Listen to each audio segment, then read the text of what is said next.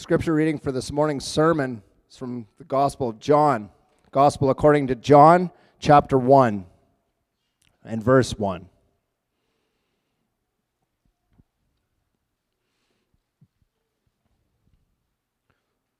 This again is the word of the living God. In the beginning was the Word, and the Word was with God, and the Word was God. He was in the beginning with God. All things were made through him, and without him was not anything made that was made.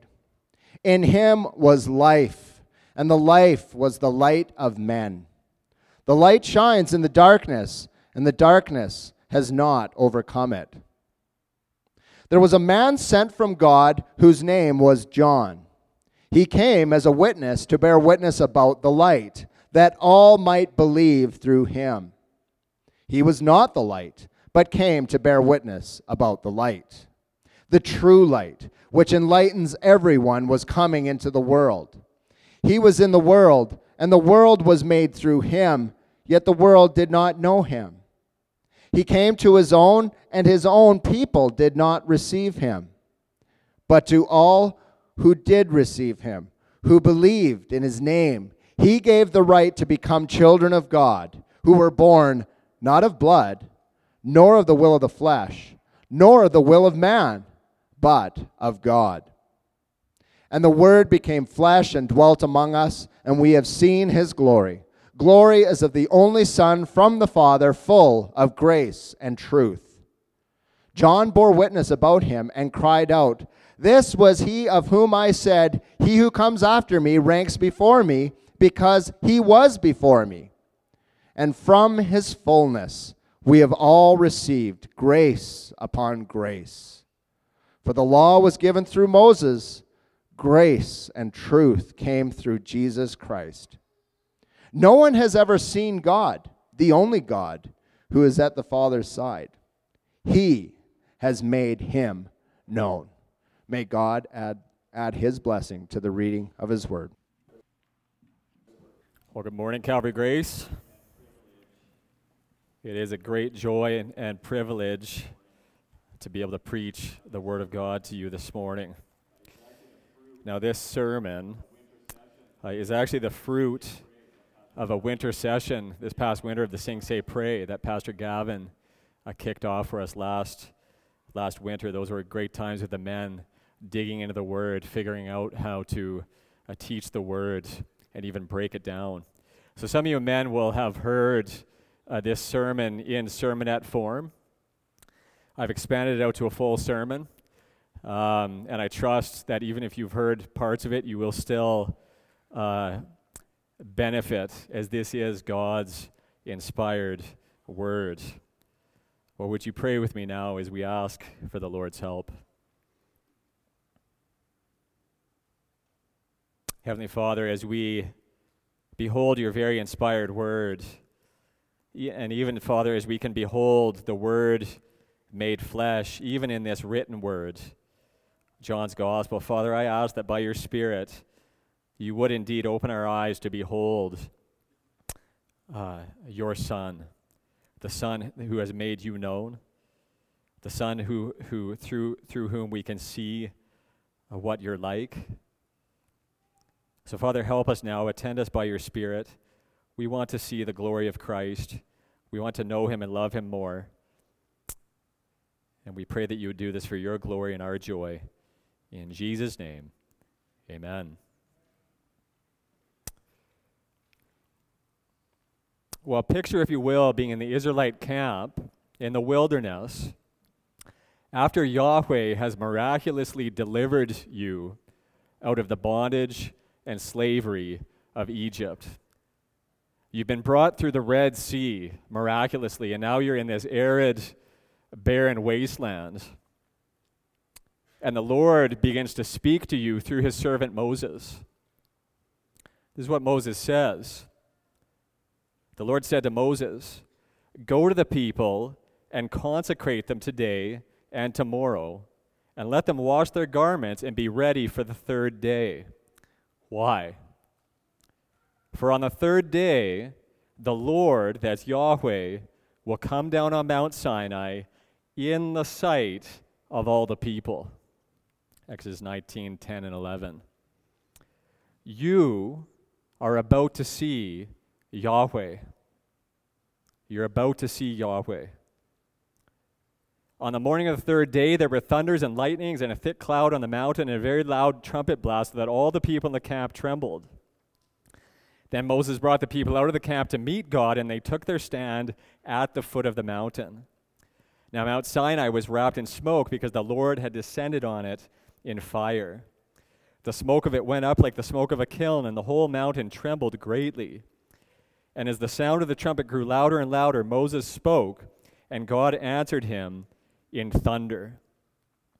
The Lord came down on Mount Sinai to the top of the mountain, and the Lord called Moses to the top of the mountain, and Moses went up. And the Lord said to Moses, Go down and warn the people, lest they break through to the Lord to look, and many of them perish. That's Exodus 19, 16 to 21. You see God, you die. You see God, you die. Later on in the Exodus, now when all the people saw the thunder and the flashes of lightning and the sound of the trumpet and the mountain smoking, the people were afraid and trembled, and they stood far off and said to Moses, You speak to us, and we will listen. But do not let God speak to us, lest we die. Exodus 20, 18, and 19. So, question then what are you being shown at that point? Putting yourself in the Israelites' shoes, what are you being shown at that point? What are you seeing with your eyes? Didn't the Lord say that He was coming down on Mount Sinai in the sight of the people? so, what are you seeing? Well, you're seeing that the Lord, Yahweh, is unseeable. You're seeing that Yahweh is unseeable. You're seeing for yourself that you cannot see God. You're being made to see that you cannot see Him and live. That's what you're visibly seeing.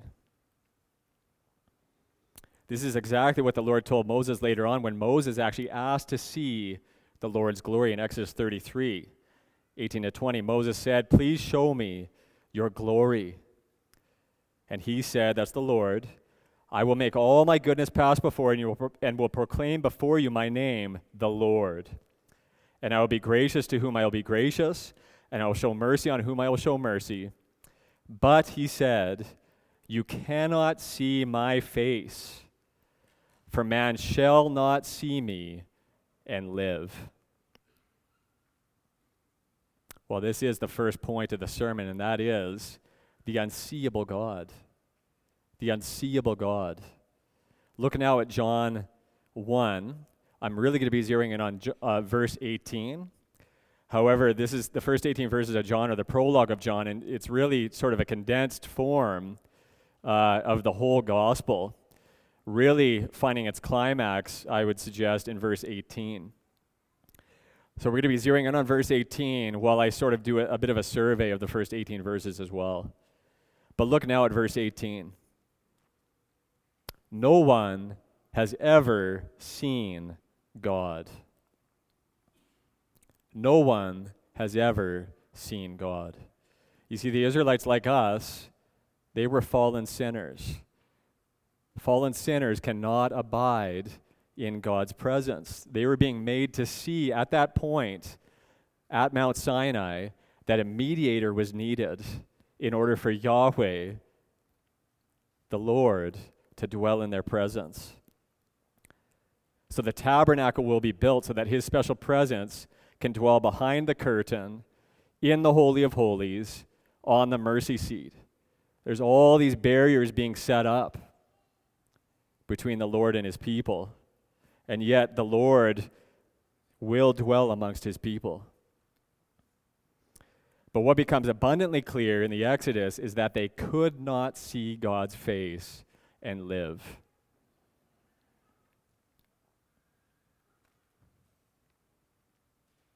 You'll recall that, that account in Exodus 33 when Moses uh, asked to see the Lord's glory. What did the Lord do? Well, he passed before Moses in all his glory, and yet he, the Lord actually took him and put him in the cleft of the rock as he was passing by, and he removed his hand so that Moses could only see his backside. Even Moses did not see the Lord's face. Well, it's this reality that John in our passage this morning is communicating to us in this first section of verse 18. No one has ever seen God. God is unseeable because he is holy.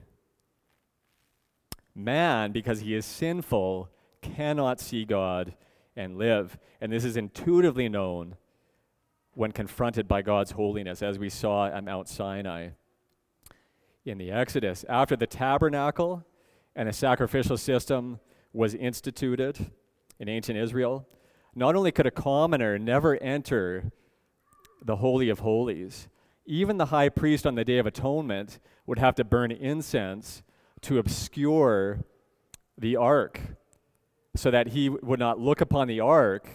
Think about this the, the high priest couldn't look upon the ark and live. You can read about that in Le- Leviticus uh, 16 13 if you're curious. So, without a mediator between God and man, what, what, what is it like? I was trying to think of an illustration.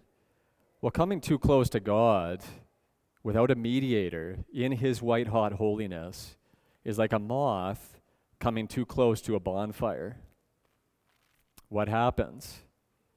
You get incinerated. You get incinerated. So you may be thinking that at this point, well, this all seems a little harsh. Maybe if you're if you're not a Christian here today, you might be thinking, this doesn't sound very loving. I thought God is loving. It doesn't sound very tolerant or inclusive. Those are some buzzwords today. Well, if that's the case, it's fundamental when we, when we speak of God's holiness and we speak of God's wrath, it's fundamental to recognize that God's wrath against sinners is a good and righteous response to evil. That's what God's wrath is. Don't think of human wrath, flying off the handle, temper tantrum, losing your mind. God's wrath against sinners is the right and good and loving response to evil.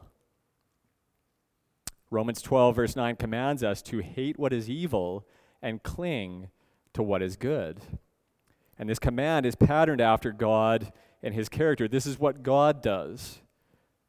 If God were indifferent to evil, if God turned a blind eye to evil, if God swept evil under the rug and just said, okay, let's just put this over here, God Himself would be evil. But this is not true. God hates what is evil. And we all outside of God's grace are evil.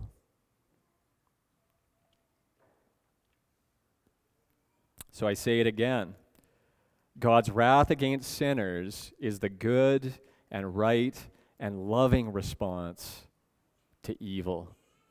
Therefore, no one has ever seen God because he is holy, and on our own, outside of his grace, we are not. He is the unseeable God. However, this verse goes on. No one has ever seen God, the only God who is at the Father's side. Now, I want to stop there.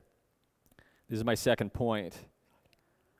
The unseeable God times two? Question mark. If you see it in the bulletin there. What is John saying here? Are there two gods? Well, first, we're told the only God who is at the Father's side.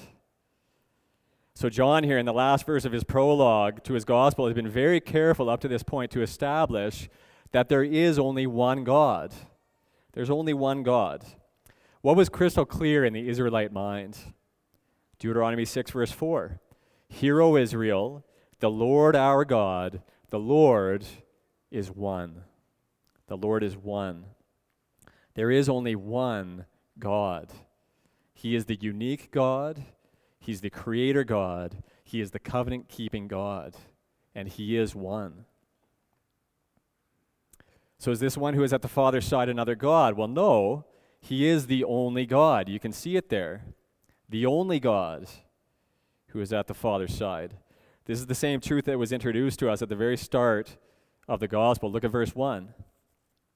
In the beginning was the Word, and the Word was with God, and the Word was God.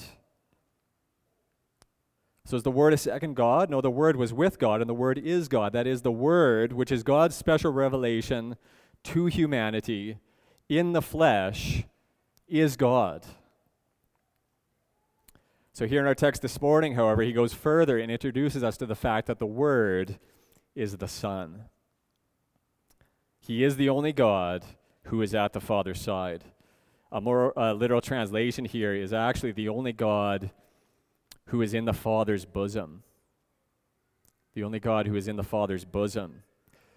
So they, there, there's, there's a clear um, sort of description of intimacy here that I don't want us to miss. This is a Hebrew idiom that highlights a loving and intimate relationship between father and son. It's not a cold, hard, distant relationship. It's an intimate relationship in the father of the bosom. The son is in the father, it, it, sorry, in the bosom of the father. So we could put it like this then The only God who is the Son is in the only God's, the Father's, bosom. Now, at this point, your head might be spinning a little bit. You might be saying, well, why is this, is this really that important? This just seems confusing when you start, start to think about our triune God. Well, let's just think about this for a sec. This is a very important thought exercise. The Bible tells us that God is love. 1 John 4:16. Now, question, can we say that God is love because God loves the world? Can we say that God is love because God loves the world like we see in John 3:16? Well, in part we can. But if we say that God is love only because he loves the world, then what was God before he created the world? See where I'm going here? He couldn't have been love because he had nothing to love.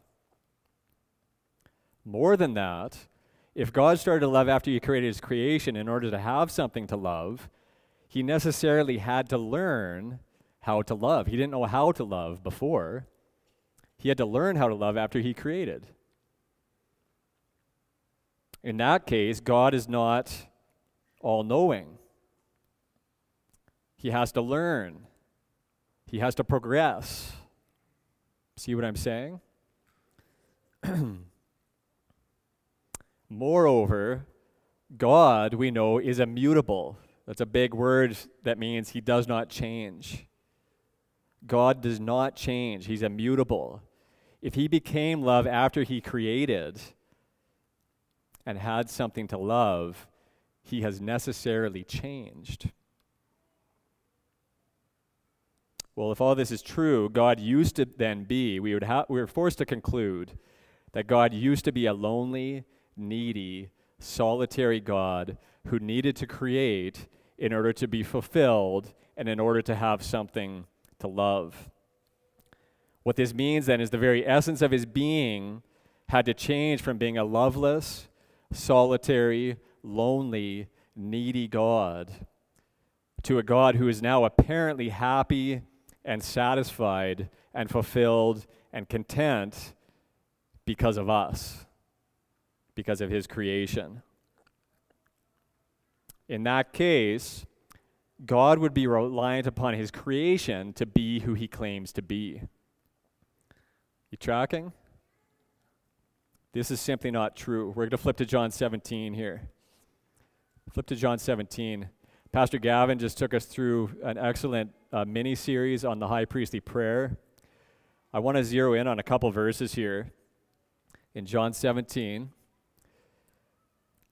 Just consider this John 17, verse 5.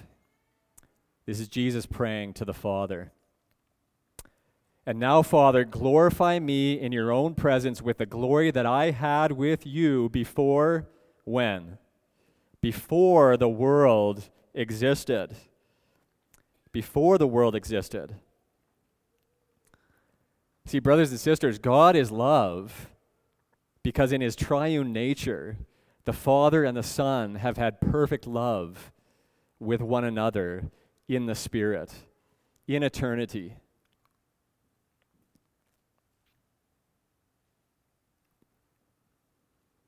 So, God then is not a needy, lonely, solitary God who decided that he needed to create in order to have something to love, in order to become love. He is love in the very essence of his being. He is love. So, why did he create? Well, he created in order to bring his people into that perfect love and fellowship. Look at verse 24 of John 17. Verse 24. What is the desire of the Son? Father, I desire that they also, whom you have given me, may be with me where I am to see my glory that you have given me. Why? Because you loved me before the foundation of the world. You loved me before the foundation of the world. Well, friends, this is why the Bible says God is love. Perfect fellowship perfect communion, perfect fulfillment, perfect satisfaction in the triune Godhead in eternity past. What this means then is the only God, the triune God, is not the God of the fourth century Arians or the modern day Jehovah's Witnesses. Maybe you've had a JW knock on your door, you've engaged in conversation with them. What do they believe? Well, they believe that God created the Son and thus became a father. He wasn't a father before, but now he is a father, and the Son was created. What does this mean then? Well, according to the JWs, God is not Father, Son, and Spirit eternally. Neither is the one true God the God of the third century modalists or the modern day Oneness Pentecostals. He's not the God who used to put on the Father mask, right? And then in redemptive history, as Christ walked the earth, he puts on the Son mask. And now, since the Son has ascended to the Father, somehow he's put on the Spirit mask, right? This is what Oneness Pentecostals or the modalists believed. It's the one person manifesting himself in different forms at different times in history. Neither is the one true God the solitary, needy, demanding, and unpredictable God of the Muslims. See, in the Godhead, our triune God, long before he created the world, was infinitely fulfilled, infinitely pleased, infinitely satisfied, infinitely happy within the three persons of the Trinity. He did not create in order to be fulfilled. Rather, he is an overflowing fountain of love. Do you think of God like this? He's overflowing. And He creates in order for His creatures to be brought up into that fellowship, even the fellowship of the triune God. So listen to this verse from Ephesians 1 3 and 4. Blessed be the God and Father of our Lord Jesus Christ, who has blessed us in Christ with every spiritual blessing in the heavenly places even as he chose us in him. So that's the Father chose us in him, that's in the Son, before the foundation of the world, that we should be holy and blameless before him. So do you see that? God planned the sal- salvation of his people before the foundation of the world. We can see that very clearly in Ephesians 1. But note, too, you can often miss this with this passage. The eternal relations of the Godhead are in view in Ephesians 1. The Father and the Son were planning that.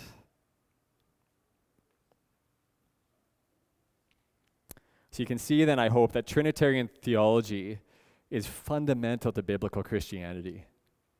It's fundamental to biblical Christianity, and it flows from the pages of Scripture like a spring comes gushing out of the side of a mountain. It just happens. You can, you can see it, it's right there. More than that, if you lose the Trinity, then you lose God. You lose the Trinity, you lose God. When you look at the ancient creeds and confessions, there's a reason why they're actually so important. Because in the face of anti Trinitarian heresy, they are setting the boundary markers for an orthodox and biblical Christianity. You reject the Trinity, you reject God. Now, before we move on to the third point, there is one translational challenge here that I, I need to deal with. I'm going to touch on it briefly. If you have questions about it, definitely feel free to chat with me after. If you're familiar with the King James Version here of this verse, you're going to be familiar with this translation. So this is the King James. It says, No man hath seen God at any time. The only begotten Son, which is in the bosom of the Father, he hath declared him. You may be familiar with that. So this begs the question, of course, what translation is more accurate here? On the one hand, you've got the only God. On the other hand, you've got the only begotten Son. Well, two things I would just note briefly. First, the older manuscripts within the New Testament manuscript tradition actually favor the word God rather than Son. If that's confusing to you, man, I'm speaking manuscript tradition. Talk to someone who knows, one of the elders, one of the pastors here.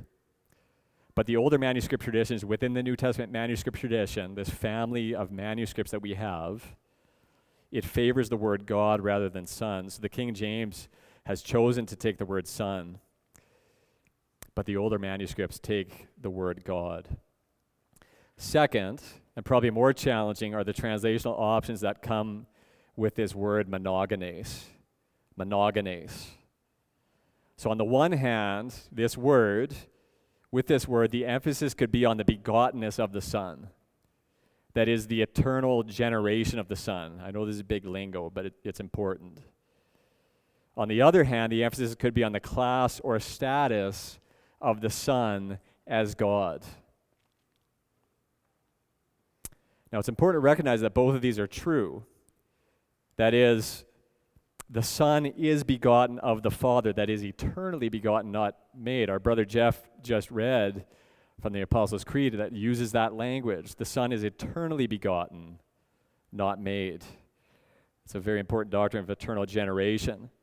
So that's true on the one hand. The Father gives life to the Son from eternity, and the Son has no beginning.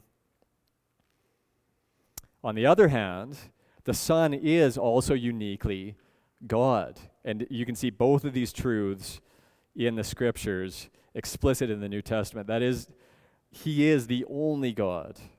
Both of these are true. So the translational debate then has to do with this particular word, monogenes, and what it seems to be emphasizing based upon the context of the passage. So there are good and solid theologians, I would mention, that are on both sides of this debate. Feel free to disagree with me. I've taken the ESV translation here as the right one. But I just want to emphasize, for our purposes here this morning, it's important to note that either translational option still communicates the eternality of the Son, right? the etern- his eternal begottenness on the one hand, and the fact that the Son is the one unique God. Both translational options will communicate that. I think the ESV is right, and the ESV translation actually more, more clearly communicates that Jesus is God, which I think is what John is really emphasizing here. So, what about the unseeable God then? Well, this takes us to point number three the unseeable God made known. The unseeable God made known. Or, sort of in a clunky uh, way, I could say, the unseeable God made seeable. The unseeable God made seeable. Look at verse 18 again of John chapter 1. No one has ever seen God. The only God who is at the Father's side, he has made him known. So you can see those important pronouns there. He, that's the Son, has made him That's the Father known. So in Jesus Christ, the one true, unseeable God has been made seeable. He's been made seeable. The Greek verb here is exegesetai from exegetomai. What does that sound like? Well, that's where we get our English verb exegesis from. So we could say that the Son has exegeted the Father. The Son has exegeted the Father. The Son has unpacked him, explained him, revealed him. The Son has made him known.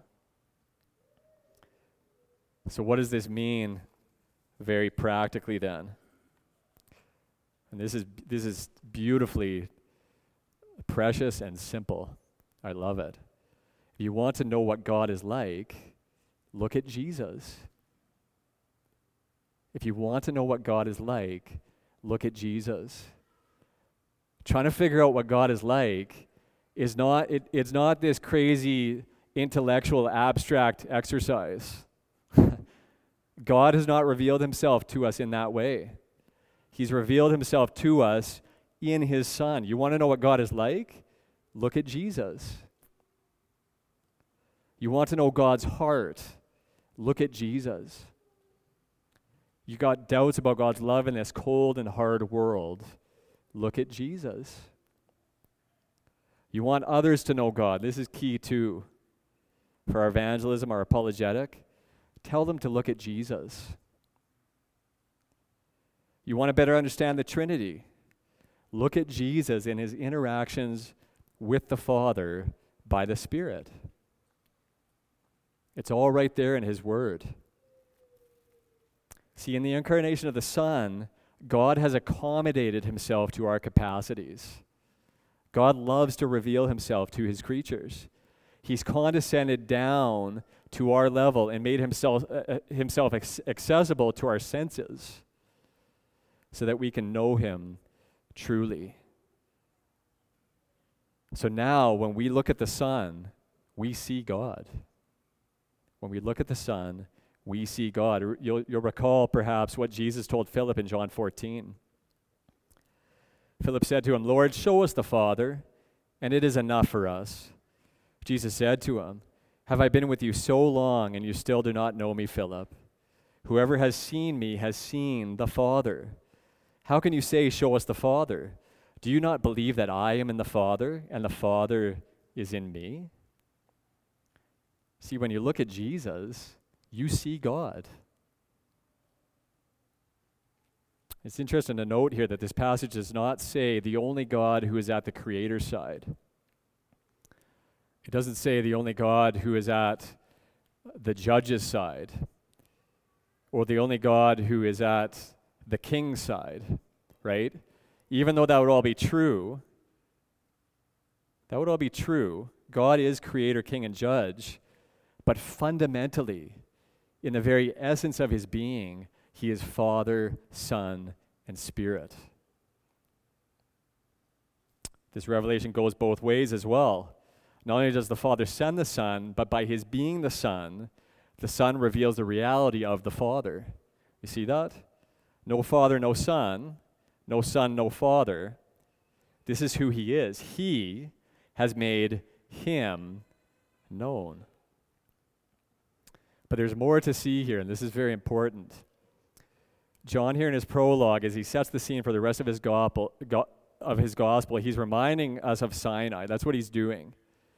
He's bringing us back to Sinai, and he's saying, Now you can see God and live. Now you can see God and live. You remember the tabernacle in the temple in the Old Testament. God's special presence dwelt there in behind all of the barriers and all of the layers because, of course, man could not see God and live.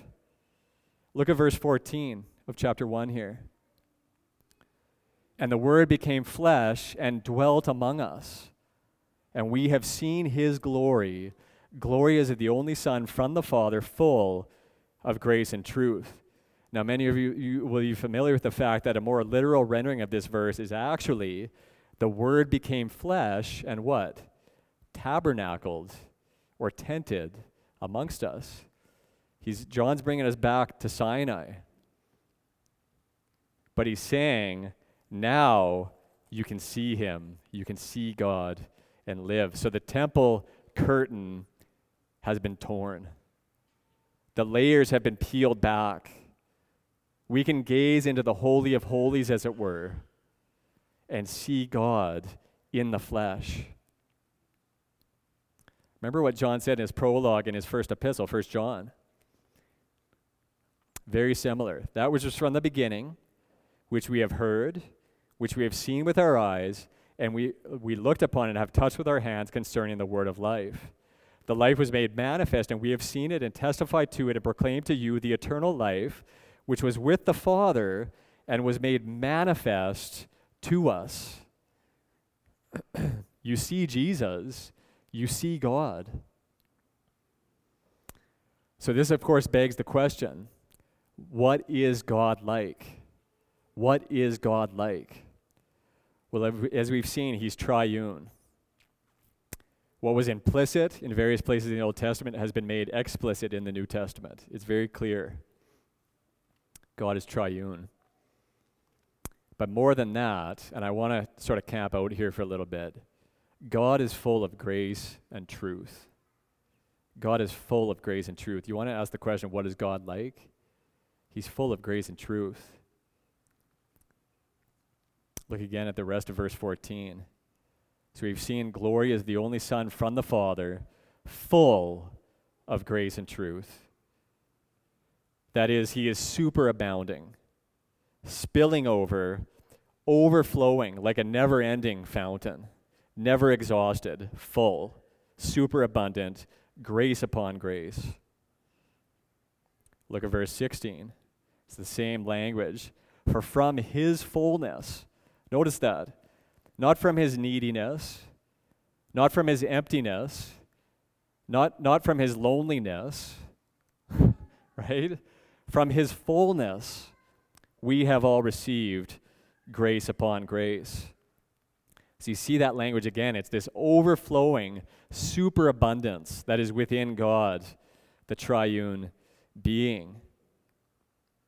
So at Mount Sinai, we saw that God is unseeable. So let's think about this a little bit. What was Sinai all about? Well, that's where God gave his law. That's where God gave his law to the Israelites, his holy and good and righteous and just standard. But for fallen sinners, we find out throughout the pages of Scripture the law condemns. The law condemns.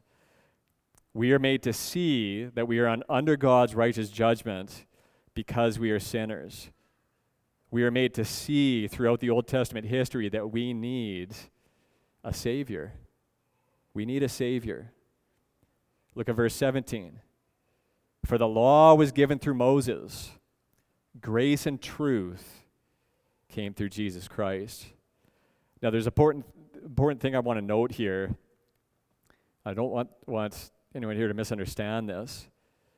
Something of God's grace was known in the Old Testament, to be sure, right? There was atonement for sin, there was fellowship with the covenant keeping God. And yet it was a shadowy way that God revealed his grace. It left much to be desired. But I want to highlight, I want to emphasize God the God of the Old Testament is the same God of the New Testament. Our God doesn't change. In the New Testament, He is more fully revealed. He's revealed to our senses, He's revealed to our capacities in an accessible way. So, as, as John sets the scene then for the rest of his gospel, he's reminding us of Sinai and saying, Now you can see God and live. However, even more than that, John is actually saying, you must see God to live. You must see God to live. What do I mean by that? Well, you must see the Son to live. You see, grace only comes through Christ. Grace and truth came through Jesus Christ. God is a gracious God because He's a saving God. Do you know that God loves to save sinners? he saved me. I'm a sinner. If you're a Christian here today, you're a sinner, and yet God saved you. God loves to save sinners. This is what we mean when we say that God is a gracious God, because He is a saving God. And He saves by sending His own beloved Son to die in the place of sinners.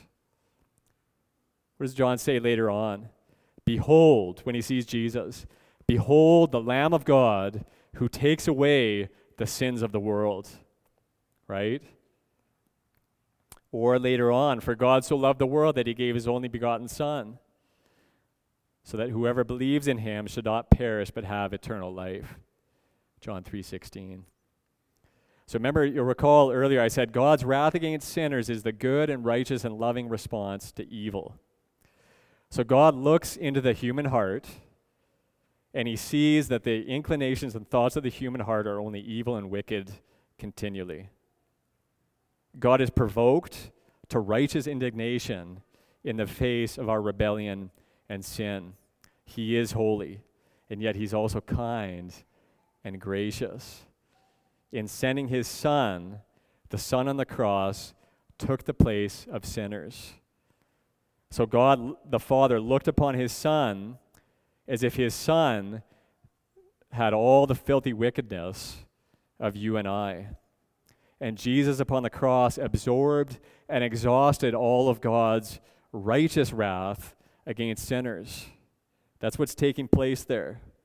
Jesus is stepping into the place of sinners.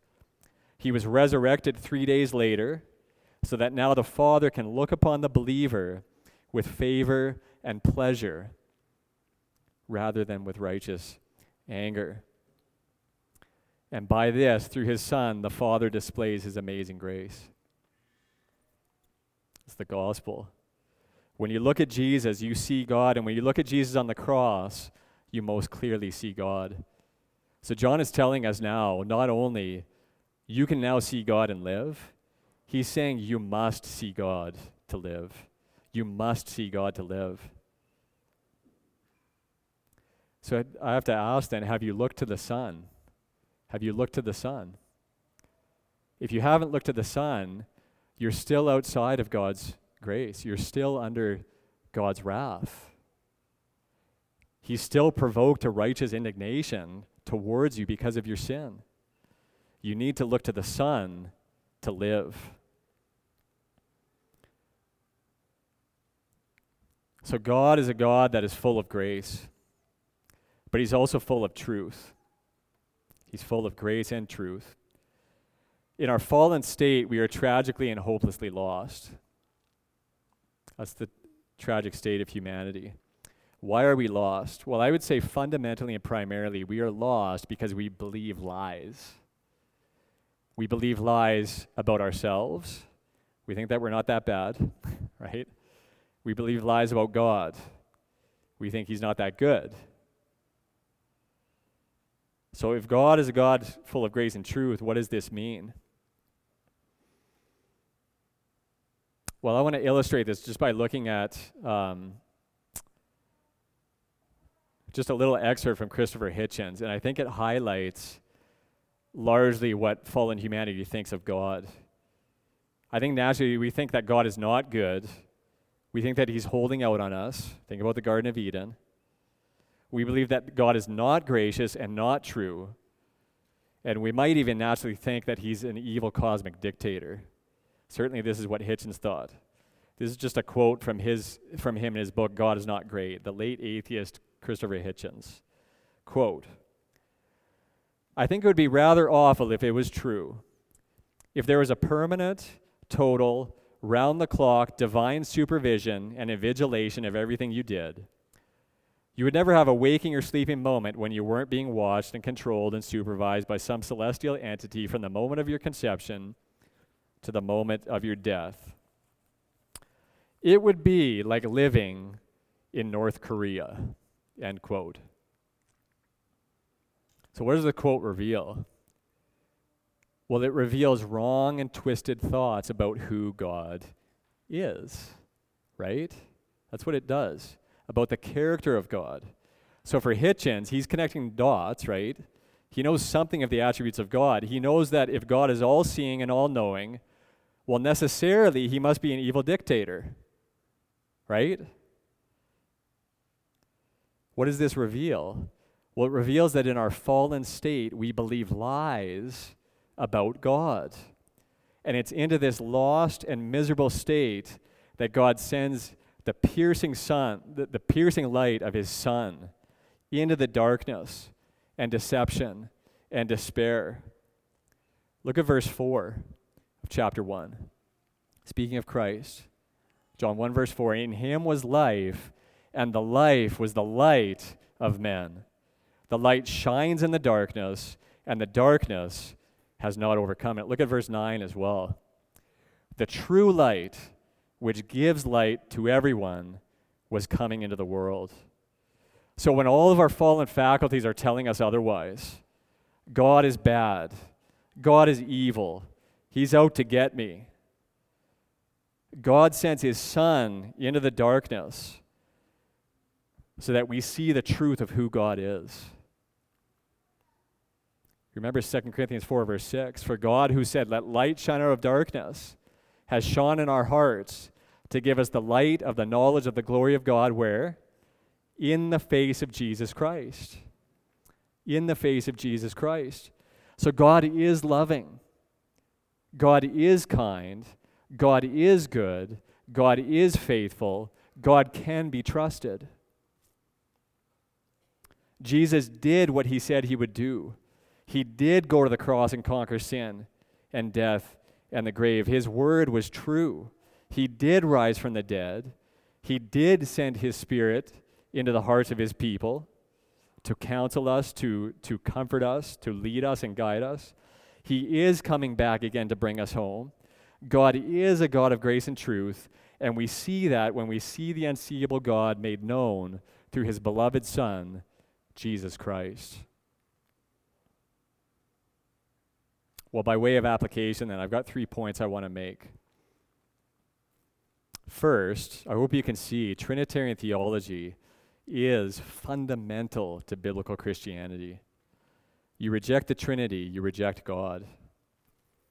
When you look at any other religion, what, what I would call natural religion, that's what the theologians call it, natural religion, that is all other religions outside of Christianity, natural religion always creates small g gods in the image and likeness of us. How, how do we know that? Well, some of them are needy, right? Some of them are, no, are lonely. They're all solitary. They, they all need to create in order to somehow have a need met or fulfilled. That's not the true God. Those are small g gods of our own creations. They all need us to come through for them. Well, friends, no one conceived of the triune God. Human beings do not think up gods like the eternal triune God. God reveals himself to us as Father, Son, and Spirit, and we stand back and behold in wonder and amazement, and we worship him for who he is. He is the fountain of all that is good and true and beautiful. He's the source. Second, how should this re- reality affect your Christian witness and apologetic? I touched on this a little bit before. So, what do I mean by that? When you, when you talk about God to non Christians, how do you go about doing that? I would suggest in our day, maybe in our circles, there can be a great temptation to look intellectually sophisticated and smart. There's a great temptation to that. I would suggest to you that you show your unbelieving friends and family Jesus. Get them to read a gospel.